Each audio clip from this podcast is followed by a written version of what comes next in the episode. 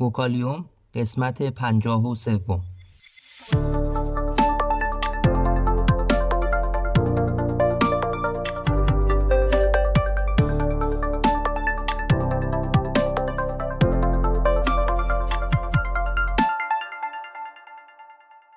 صدای ما را از آسمان نمای گنبد مینا در منطقه فرهنگی گردشگری عباس‌آباد تهران می‌شنوید.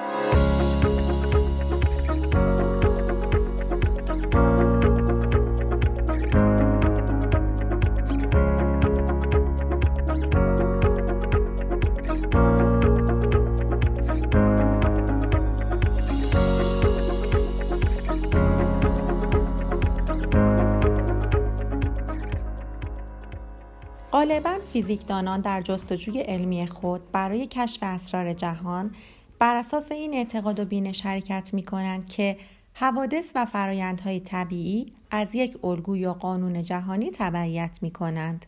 این اعتقاد یا دیدگاه در طول تاریخ علم باوری موفق بوده است و تلاش انسان برای کشف این الگوهای پنهان در طبیعت نتایج ارزشمندی را به همراه داشته است. علاوه بر این، بسیاری از دانشمندان معتقدند که این الگوهای پنهانی ساده و مرتبط با یکدیگرند. فراتر از آن، اغلب فیزیکدانان بر این باورند که الگویی متحد و ساده بر کلیه فرآیندهای فیزیکی حاکم است و جهان از قوانین متفرق و متعدد تبعیت نمی‌کند، بلکه قانونی واحد بر کلیه فرآیندهای فیزیکی حاکم است که زبان آن زبان ریاضی است. اگرچه فیزیکدانان هنوز به چنین قانون واحدی که اصطلاحاً نظریه همه چیز نامیده می شود دست نیافتند، اما نشانه‌هایی از وجود چنین قانونی در نظریه وحدت میدان‌ها آشکار شده است.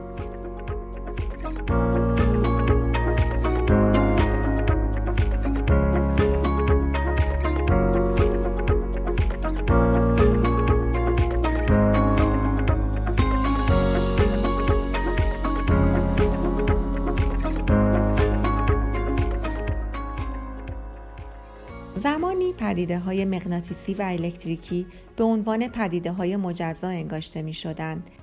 جیمز کلرک مکسول نشان داد که این دو پدیده در واقع دو روی یک سکه هستند و پدیده‌های الکتریکی و مغناطیسی اساساً ماهیت یکسانی دارند و از معادلات متحدی که به معادلات مکسول مشهور است تبعیت می‌کنند. این واقعیت ساده نشان می‌دهد که دو میدان الکتریکی و مغناطیسی ماهیت مستقل از یکدیگر ندارند و جلوه‌های مختلفی از یک پدیده واحد به نام الکترومغناطیس هستند. اتحاد میدان الکترومغناطیسی با میدان ضعیف که یکی دیگر از میدان‌های بنیادی طبیعت است، توسط عبدالسلام، واینبرگ و گلاشو صورت گرفت. میدان ضعیف که در پدیده واپاشی نوترون خود را نشان می‌دهد، نیروی بسیار ضعیف است و به طور معمول و با ابزارهای ساده قابل اندازه‌گیری نیست.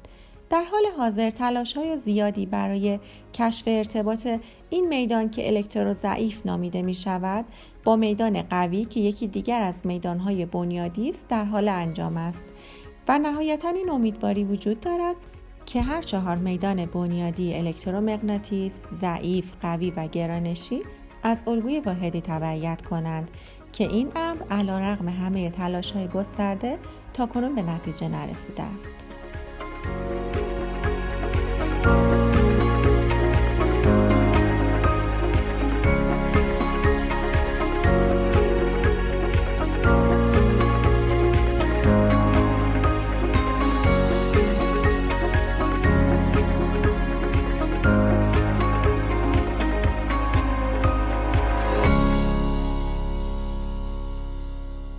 اگر علاقمند به مطالب علمی و نجومی هستید، صفحه اینستاگرام ما را به آدرس گنبد مینا دنبال کنید.